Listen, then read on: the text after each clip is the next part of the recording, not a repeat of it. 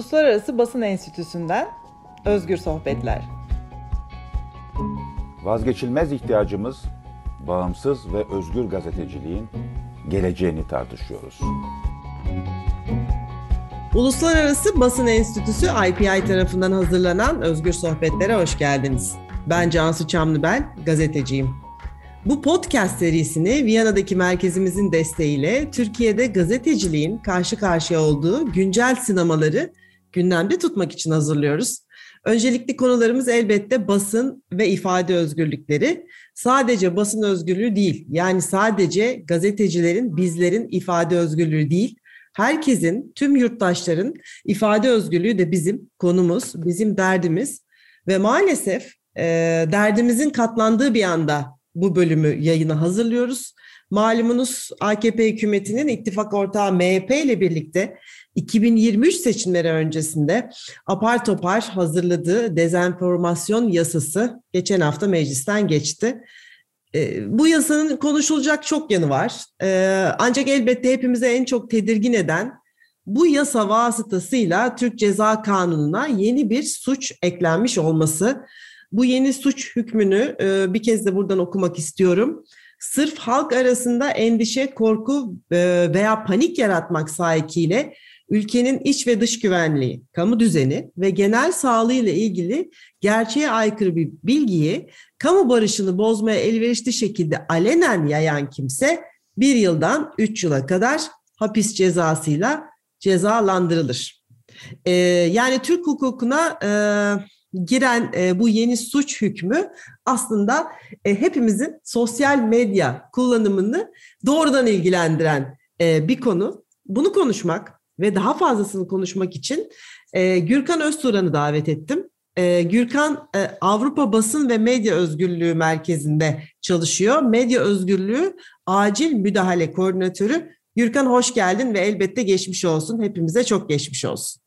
Merhabalar Cansu. Çok teşekkür ederim beni konuk olarak davet ettiğiniz için. Ee, ve evet e, kesinlikle hepimize geçmişler olsun. Yalnızca gazeteciler ve haberciler, medya çalışanları değil, tüm yurttaşlar ve aynı zamanda Türkiye'de yaşayan ya da geçici süreyle Türkiye'de bulunan herkes için.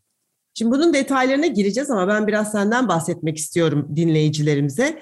Ee, sen gazetecilik de yaptın. Ee, en son e, şu anki görevine başlamadan önce e, 9-8 e, haberde yöneticiydin yanlış bilmiyorsam. E, ama e, özellikle akademik alanda e, bu, bu dijital e, özgürlükler e, ve medya e, hak ve özgürlükler e, meselesine e, çok fazla e, kafa yormuş, çalışmış birisisin.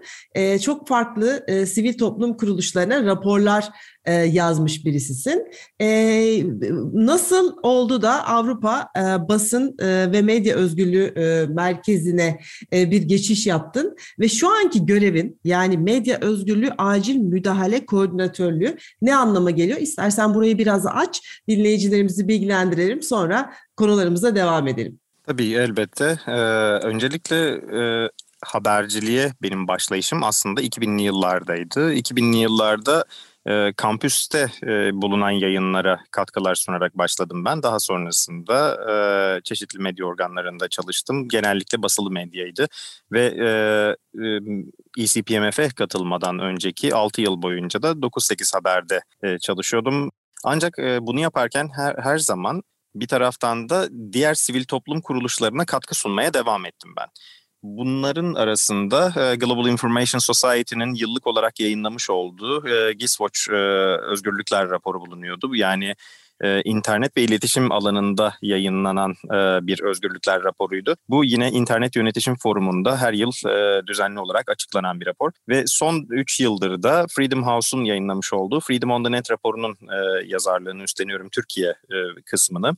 Bunun e, haricinde de Medya Araştırmaları Derneği'nde yine e, sosyal medya yasasının basın özgürlüğü üzerindeki etkilerini ölçtüğümüz e, çeşitli raporlar hazırladığımız oldu. Ve e, bunları yaparken e, Türkiye'de bir yandan e, yerel iletişim ağları ve yerel medya ağları kurmaya çalıştık yıllar boyunca aslında. Hani 9-8 Haber'in öncülüğünde ve, ve Medya Araştırmaları Derneği ile birlikte e, Türkiye çapında yurttaş habercilik ve yerel medya e, örgütlenmesi üzerine yaptığımız çalışmalar bulunuyordu ve bunlar aslında Avrupa'daki diğer meslektaşlarımızın da dikkatini çektiler ve medya özgürlüğü hiçbir zaman bir ülkeye ait bir sorun olmadığı için e, diğer ülkelerdeki e, krizsel durumları aşmak adına iyi örneklerin birbirlerinden öğrenmeleri açısından bir e, davet aldım ben. E, bu davet e, Avrupa Basın ve Medya Özgürlüğü Merkezi'nden geldi. E, Birçok kişinin de aynı zamanda referansı ile birlikte güzel bir işbirliğine başladık ve kendileriyle beraber yaptığımız olan yaptığımız görüşmelerde e, şunda e, şunda mutabık kaldık. Türkiye'de bugüne kadar yapılmış olan güzel uygulamaları alıp Avrupa'ya da aktarmak ve oradaki e, muhtemel güzel uygulamaları yine Türkiye'deki e, meslektaşlarımıza e, haberdar edebilmek. Medya özgürlüğü acil müdahale 2020 yılında Avrupa Birliği'nin Avrupa Komisyonu'nun desteğiyle e, başlatılmış bir faaliyet. E, 6 medya ve basın özgürlüğü kurumundan e, oluşan bir konsorsiyumla yürütülen bir faaliyet bu. ECPMF'in öncülük ettiği konsorsiyumda aynı zamanda Uluslararası Basın Enstitüsü IPI, e, Avrupa Gazeteciler Federasyonu EFJ e, ve küresel anlamda gazetecilere her türlü desteği sağlayan Free Press Unlimited, e, bunun yanı sıra Kafkaslar ve Balkanlar e, Trans-Europa e, Gözlemevi OBCT ve bir de e, daha çok hukuki alanda faaliyetler yürüten e, Article 19 Avrupa bulunuyor. Bizim yapmış olduğumuz faaliyetler e, üç ana başlığa indirgenebilir aslında. Bunlar sırasıyla izleme ve raporlama, destek ve aynı zamanda savunuculuk faaliyetleri. Destek kısmı özellikle 5 e, alt başlığa ayrılıyor. Bu, burada gazeteciler için sağladığımız pratik destek var. Aynı zamanda hukuki destek, e, bunun yanı sıra e, koruma ve e, sığınma desteği yani Almanya'da ve İtalya'da bulunan güvenli merkezlere gazetecilerin tehdit altında bulunan gazetecilerin e, yerleştirilmesi e, ve akabinde e, eğitim desteği ile bilgi desteği. E, haberciler ve gazeteciler e, ve medya çalışanları aynı zamanda aileleri pratik desteğe e, her zaman başvurabiliyorlar e, bu pratik destek her türlü faaliyeti kapsayabilir. Yani olabildiğince biz esnek tutmaya çalışıyoruz burada. E, bir müdahale esnasında ekipmanı kırılmış olan gazetecilere ekipman desteği sağlamaya çalışıyoruz. Ya da e, daha önce bir ülkede başımıza geldi bu. E, bir gazetecinin evine zorla girmeye çalışan bir e, bir grup saldırgan vardı. Kendisi için daha güçlendirilmiş bir çelik kapı e, tedarik ettik veya e, psikolojik e, destek almak isteyen bir gazeteci yine bize başvurduğunda kendisine e, bir psikolog bulduk ve görüşmelerini sağladık. Veya e, hukuki destek alanında bu avukatlık temsili de olabilir e, ya da e, avukat avukatı olan bir gazetecinin e, Avrupa'nın başka bir ülkesinde başka bir davada benzer e, e, suçlamalara maruz kalmış bir gazeteciden e, hukuki görüş alması da olabilir. Ve bilgi desteğimizde yine e, pressprotect.eu adresinde yer alan e, bilgilerle e, sağlıyoruz. E, şimdi bunları bu kadar detaylı olarak anlatmanı istedim. E, zira Türkiye'de sizin bu desteklerinize çok ihtiyacı olan meslektaşlarımız var e, ve önümüzdeki süreçte de olacaktır diye düşünüyorum.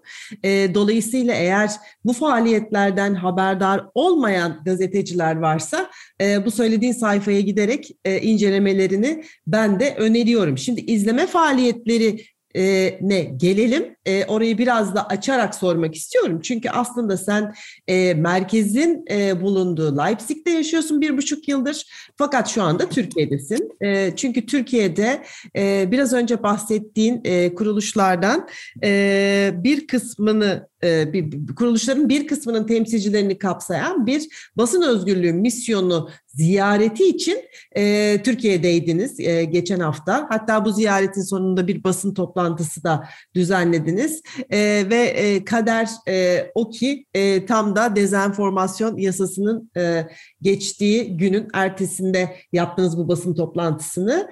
E, bu misyonda e, benim de e, ulusal komite üyesi olduğum Uluslararası e, Basın Enstitüsü Enstitüsü yani IPI'de vardı. Hatta IPI'nin öncülüğünde bir misyon e, e, ziyaretiydi bu. Şimdi misyon ziyareti ne demek? Biz daha önce e, başka bölümlerde bu podcast serisindeki başka bölümlerde zaman zaman bahsettik. Çünkü her sene en azından bir misyon ziyareti yapılmaya çalışılıyor. Koronavirüs nedeniyle bir süre askıya alınmıştı bu ziyaretler. Fakat bu misyon ziyaretlerinde siz genel olarak e, heyet sadece gazetecilerle ve sivil toplumla değil, e, gittikleri ülkenin e, yöneticileri, hükümet temsilcileri, e, devlet kurumlarının temsilcileriyle de görüşmeyi hedefliyor. Ve çoğu zaman da aslında e, görüşmek istediğiniz yani bu mesela Adalet Bakanı olabiliyor e, çok doğal olarak. E, kendisiyle değil e, işte daha altındaki birileriyle görüşüyorsunuz. Bu misyon nasıl geçti? İstediğiniz görüşmeleri yapabildiniz mi? Biz maalesef bu e, bu yıl e, istediğimiz görüşmelerin tamamını yapamadık yine. Önceki yıllarda olduğu gibi. Son birkaç yıldır IPI öncülüğünde e, gerçekleştiriyoruz Türkiye misyonlarımızı. Fakat e, bundan 10-12 yıl kadar öncesinde aslında çok daha geniş tabanlı bir e, misyon ziyareti oluyordu. Onlarca farklı medya ve basın özgürlüğü, ifade hürriyeti ve insan hakları kuruluşlarından temsilcilerin katıldığı misyonlar oluyordu bunlar. E, öyle bir dönemde e, tabii Türkiye'deki iktidarın da e, uluslararası hak temelli örgütlere yaklaşımı bir nebze e, daha olumluydu. E, görüş alışverişinde bulunmak daha mümkündü. Şu an maalesef e, aynı e, seviyede bir açıklıktan bahsetmek mümkün değil. E, biz e, görüşme taleplerimizi dile getirdik. Cumhurbaşkanlığı Sarayı'na da, e, Cumhurbaşkanlığı Sözcüsü'ne de, İletişim Başkanlığı'na da, Rütük e, Genel Müdürlüğü'ne de e, basın ilan kurumuna da ancak e, olumlu dönüşler alamadık. İktidar tarafından görüşeme e, için olumlu yanıt alabildiğimiz e, tek kişi e, İnsan Hakları Komisyon e, İnsan Hakları İnceleme Komisyonu Başkanı e, Sayın Hakan Çavuşoğlu'ydu. Bununla birlikte e, devlet tarafından e, talep ettiğimiz görüşmelerde ise Anayasa Mahkemesi'nden bir heyetle görüşebildik. E, bunun yanı sıra e, muhalef çeşitli muhalefet partilerinin temsilcileriyle görüşebildik. Burada hem e, meclis içerisinde hem meclis dışarısında bulunan partilerdi. E, Millet İttifakı ve e, Emek ve Özgürlük İttifakı e, temsilcileriyle bir araya geldik ve kendilerine e, kendilerinin medya ve basın özgürlüğü alanına dair e, yorumlarını, görüşlerini özellikle de dezenformasyon yasasıyla ilgili olarak görüşlerini sorduk. E, kendilerinden özellikle de aynı zamanda önümüzdeki sürece dair taahhütlerde bulunmalarını rica ettik. Ee, yani iktidara gelen her hükümet, her ülkede bir şekilde medyayı etkilemek, kontrol altında e, tutmak istiyor. Dolayısıyla sizin bu yaptığınız ziyaretlerde bir takım e, karşılıklı beklentilerin e, dile getirilmiş olması, sizin de onlardan bir takım taahhütler istemiş olmanız güzel. Ama sonuç itibarıyla bugün Türkiye'de bambaşka bir süreç yaşanıyor ve tam da bu dezenformasyon yasasının çıkmasının ertesinde maalesef yine hepimizi çok çok üzen Bartın'daki maden maden e, faciası gerçekleşti ve sonrasında da tabii şeyi bilemiyoruz yani hangi sosyal medya paylaşımları yüzünden işte e, bir takım e, kişiler gözaltına alındı hemen işte yaptıkları paylaşımlar nedeniyle. Şimdi böyle anlar e, herhangi bir toplumun hayatında e, hassas ve kritik anlardır. Elbette yalan bilginin sosyal medyada yayılması çok hızlı ve kontrolsüz olabiliyor. Bizim karşı çıktığımız bu değil. Fakat bu dezenformasyon yasası aslında e, hepimizin şu son e, 5-10 senedir yaşadıklarıyla e, süzmeye ve tartmaya çalıştığı şekilde e, böyle konularda hükümetin hoşuna gidil, gitmeyen yayınların ya da söylemlerin paylaşılmasıyla ilgili e, bir sorunu var şu anda Türkiye'de iktidarda bulunan bu hükümetin. Nedir kaygımız? Dezenformasyon yasası e, nereye oturuyor? Çünkü zaman zaman bu yasa hazırlanırken hükümet yetkililerinden, yetkili ağızlardan şunu da duyduk. E Almanya'da da var dünyanın her yerinde sosyal medyadaki işte paylaşımlar e, belli bir hukuki çerçeveye oturtulmaya çalışılıyor. E, bu neden gerçeği yansıtmıyor? Yani bu argüman ya da bu argümanın ne tarafı sorunlu? Ve bizdeki dezenformasyon yasası e, neden e, işte toplumu ayağa kaldırması gereken e, bir risk? E, bunları böyle bir özetlersen sevinirim Gürkan. Elbette özellikle ben şu açıdan yaklaşmak istiyorum öncelikle. Ee, Avrupa'da da benzer yasalar var e, iddiası e, iktidarın. İktidar ortakları, e, iktidarın iki ittifak üyesi sıklıkla Avrupa'da da benzer yasaların var olduğundan bahsediyorlar ve biz de aslında delegasyon olarak bu misyon çerçevesinde Avrupa Birliği delegasyonuyla da yaptığımız görüşmede bunu yine dile getirmiştik. Kendilerine de bu çağrıyı yineledik. Avrupa'da böyle bir yasa var mı? Varsa da hangi yasadır şeklinde bir düzeltme şeklinde bir açıklama yayınlamalarını talep ettik. Çünkü bizim bildiğimiz kadarıyla hukuki uzmanlık vasfı taşıyan arkadaşlarımızın özellikle yıllardır yaptıkları incelemelere baktığımızda Avrupa'da buna benzer bir yasanın olmadığını görüyoruz. Yani dijital hizmetler kanununa e, yapılan bir referans var fakat dijital hizmetler kanununun bununla bir alakası yok. Yani oradaki e, bahsi geçen madde bir basın kuruluşunun yapmış olduğu yayın eğer sosyal medya mecrası tarafından engellenirse ne kadar hızlı bir biçimde Avrupa mahkemelerinin müdahale edip e, basın özgürlüğünü temin edebileceğine yönelik bir madde.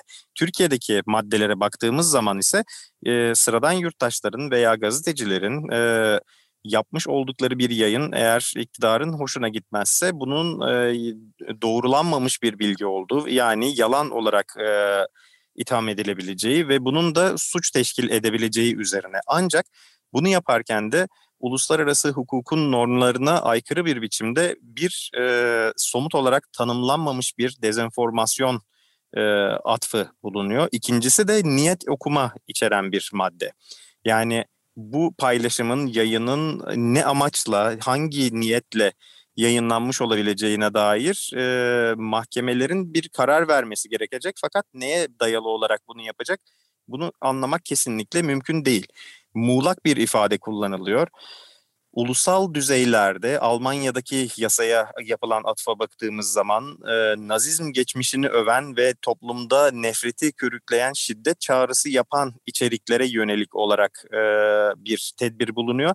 Fakat son 5 yılda e, bu yasanın ne kadar uygulandığını Alman makamlarına soracak olursak bir elin parmaklarını geçmeyecek kadardır diye tahmin ediyorum. Önceki yıllarda yapılan e, içerik kaldırma faaliyetlerini e, bir raporunu hatırlıyorum. Sanırım 2015'ten bu yana yalnızca 5 içerik e, kaldırılmıştı Almanya'da. Türkiye'de ise 2020 yılında geçirilen sosyal medya yasasının etkilerini ölçtüğümüz raporda bizim tespit edebilmiş olduğumuz 1200'ün üzerinde e, haber merkezlerine gönderilmiş e, içerik kaldırma emirleri bulunuyordu. Bu e, haberlerin çok büyük bir kısmı aynı zamanda araştırmacı habercilik şeklinde ekonomi alanındaydı özellikle ve içerik kaldırma emirlerinin kaynaklarına baktığımız zaman da üst düzey bürokratlar, e, bakanlar ve iş insanlarını görüyorduk biz bu listede.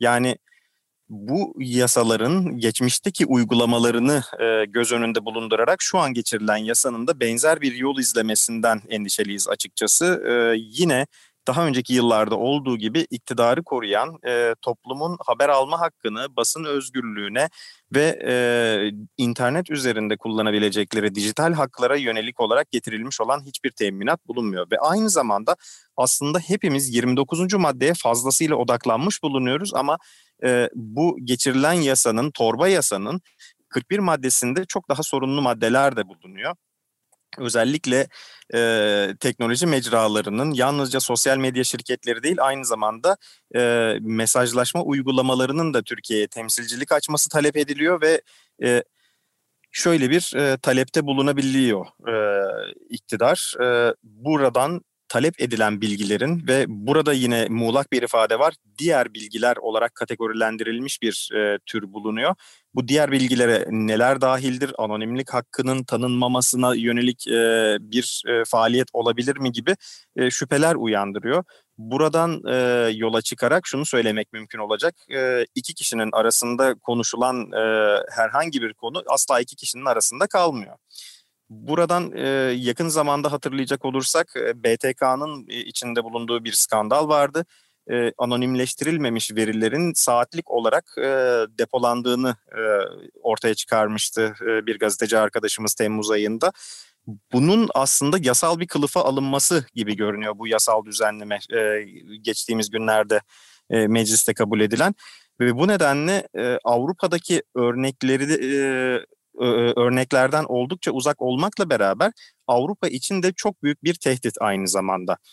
E, uluslararası e, yayıncılarla yapmış olduğumuz görüşmelerde de yine kendilerinin dile getirmiş olduğu Türkiye'de bu yasanın çıkması durumunda diğer ülkelerde de kötü örnek teşkil edebileceğinden endişeliydiler kendileri ve aynı zamanda Türkiye'de bu yasa e, mecliste onaylandıktan yalnızca bir gün sonra Uganda'da da yine e, mecliste onaylandı ve Uganda Cumhurbaşkanı bu yasayı e, onaylayarak yürürlüğe girmesi için gerekli adımları attı. Bu arada küçük bir parantez açmak istiyorum. Uganda hem basın özgürlüğü hem de demokrasi endekslerinde son birkaç yılda Türkiye'nin üzerinde bulunuyordu. Aa, bir de e, şunu da hatırlatalım Gürkan. E, e, bizim bu en çok e, tartıştığımız e, gerçeğe aykırı bilgiyi alenen e, yayma suçuyla ilgili hükmün e, yürürlüğe giriş girmesinin e, Nisan 2023'e ertelendiği gibi bir takım yorumlar yapıldı. Ancak bu herhalde gerçeği yansıtmıyor değil mi? Ee, benim henüz buna dair görmüş olduğum onaylı bir bilgi bulunmuyor. Ee, yani teyit edilmiş bir bilgiyle karşılaşırsam bile Nisan'da yürürlüğe bile girse yine de e, her zaman sakıncalı. Özellikle de bu yasanın seçim takviminde sıklıkla kullanılabileceğine dair dikkat çeken e, birkaç uzmanla da görüştük. E, bunun e, uygulamasına dair aynı zamanda iktidar tarafından Hakan Çavuşoğlu'nun bize aktarmış olduğu bir bilgi vardı. Bu yasa aslında yalnızca uyarı mahiyetindedir, e, tutuklama hükmü içermez yurttaşların yalnızca yalan haberden uzak durmaları ve yalan bilgiyi yaymaya e, yaymamaya teşvik etmesi açısından uyarıcı niteliğinde olduğunu e, öne sürmüştü. Ancak icra kanununda yapılabilecek olan değişiklikten de yine bahsed, e, bahsedilmişti geçtiğimiz günlerde. E, bu yapılacak olan düzenlemeyle aslında bu tutuklama hükmünün içer e, dahil olmadığı söylenen yasa bir anda tutuklamayı da beraberinde getirebilir ve e, Türkiye'de yayılmış olan herhangi bir bilginin e, Cumhurbaşkanlığı İletişim Başkanlığı tarafından doğrulanmaması durumunda yalan haber olarak nitelenip suç teşkil edebilmesi işten bile değil. E, yani şunu da biliyoruz ki zaten Türkiye'deki e, yargının bağımsızlığıyla ilgili e, çok ciddi sorunlarımız var e, ve de e, aynen senin söylediğin gibi e, yani kimin doğrusu kimin e, yalanı e, e, kısmı e, belli ki e, siyasi mahfillerde belirlenerek e, buna yönelik bir takım hukuki adımlar atması istenebilir. En azından e, son birkaç senedir yaşadığımız örnekler bunu düşünmemizi gerektirecek e, derecede kuvvetli örnekler. Biz gazeteciler olarak zaten topun ağzındayız uzun zamandır Türkiye'de. Fakat bu yasa 85 milyonu topun ağzına koyan bir yasa. Hepimizi etkileyecek bir yasa. Yani gazeteciler zaten yaptıkları haberlerden dolayı çok uzun süredir e, büyük riskler alıyor hatta yargılanıyor. Ama aynı şey artık sıradan sade e, bir vatandaş için de geçerli olacak. Peki e, sosyal medya e, kuruluşları, şirketleri yani bu Big Tech bunun neresinde? Çünkü bugüne kadar sizin raporlarınızda da var bunlar. E, Türk hükümetinin içerik kaldırma taleplerinin e, bir kısmına yani yasalar gereği bir kısmına evet dediler ama çoğunlukla da IP adresi paylaşma gibi e, özlük haklarına, kişisel alanlara e, kişisel hukukun korunmasına girecek e, noktalarda da e, itiraz ettiler hükümetin girişimlerine. Bundan sonra sosyal medya kuruluşlarının ne şekilde davranacağı da çok kritik bir husus değil mi? Kesinlikle 2020 yılında geçirilen sosyal medya yasasının e, gerekçelendirmesi esnasında iktidarın açıklamış olduğu e, önermelere bakacak olursak e, bu yasanın aslında Türkiye için büyük bir ekonomik fırsatı beraberinde getireceği, e, küresel teknoloji şirketlerinin her birinin Türkiye'de dev veri merkezleri açmak zorunda kalacağı, milyarlarca euroluk yatırım alınacağı ve yüz binlerce yeni e, yüksek nitelikli teknoloji işi doğuracağı söylenmişti. Bu böyle olmadı. Ee, Türkiye'de fizibilite çalışmalarını tamamlamış olan şirketler e, bu yasanın geçirilmesinin akabinde çevre ülkelere yöneldiler ve bazı şirketler Bahreyn'e gittiler. E, Orta Doğu'da faaliyet yürütebilmek için. Doğu Avrupa'ya yönelik olarak e, faaliyet yürütecek olan Microsoft ve Google e, Yunanistan'da devasa veri merkezleri açtılar.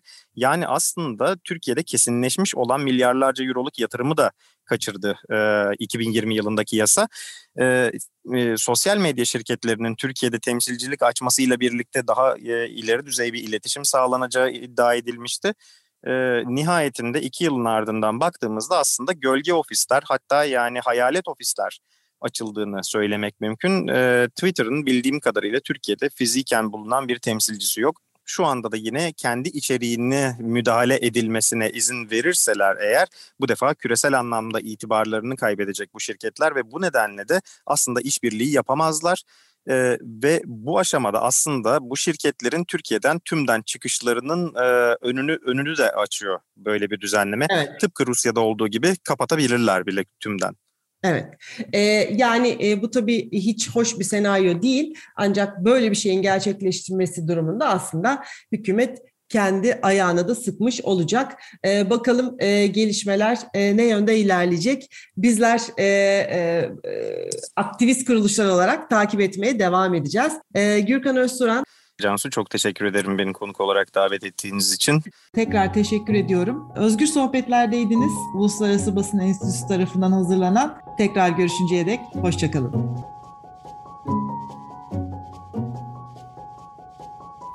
Bu podcast Avrupa Birliği'nin maddi desteğiyle hazırlandı. Ancak içerik tamamıyla IPA'ya, Uluslararası Basın Enstitüsü'ne aittir ve Avrupa Birliği'nin görüşlerini yansıtmak durumunda değildir.